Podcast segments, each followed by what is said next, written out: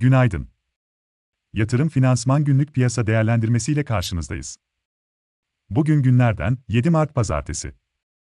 Rusya'ya yaptırımların enerji, üretim ve tedarik alanlarına doğru genişletildiği ve Rus petrolüne yönelik ambargonun masaya getirildiği bir haftaya başlıyoruz.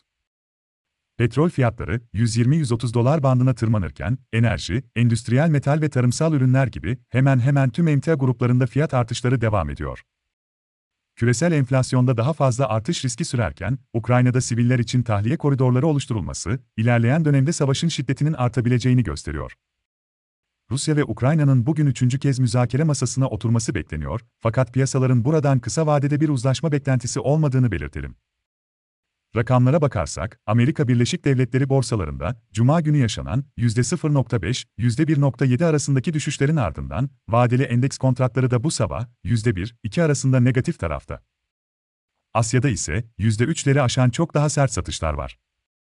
Borsa İstanbul'da negatif açılış bekliyoruz. Borsa İstanbul Yüz Endeksinde 1960 ve 1910 destekleriyle 2000, 2050 ve 2100 dirençleri izlenebilir. Ajandada ise, günün ajandası sakin, piyasa etkisi düşük bazı veriler takip edilecek. İçeride hazine nakit dengesi, dışarıda Almanya perakende satışlar ve fabrika siparişleri, Euro bölgesinde Sentix yatırımcı güveni ve Amerika Birleşik Devletleri'nde tüketici kredileri bekleniyor. Veriler dışında jeopolitik gelişmeler izlenecek. Yatırım finansman olarak bol kazançlı bir gün dileriz.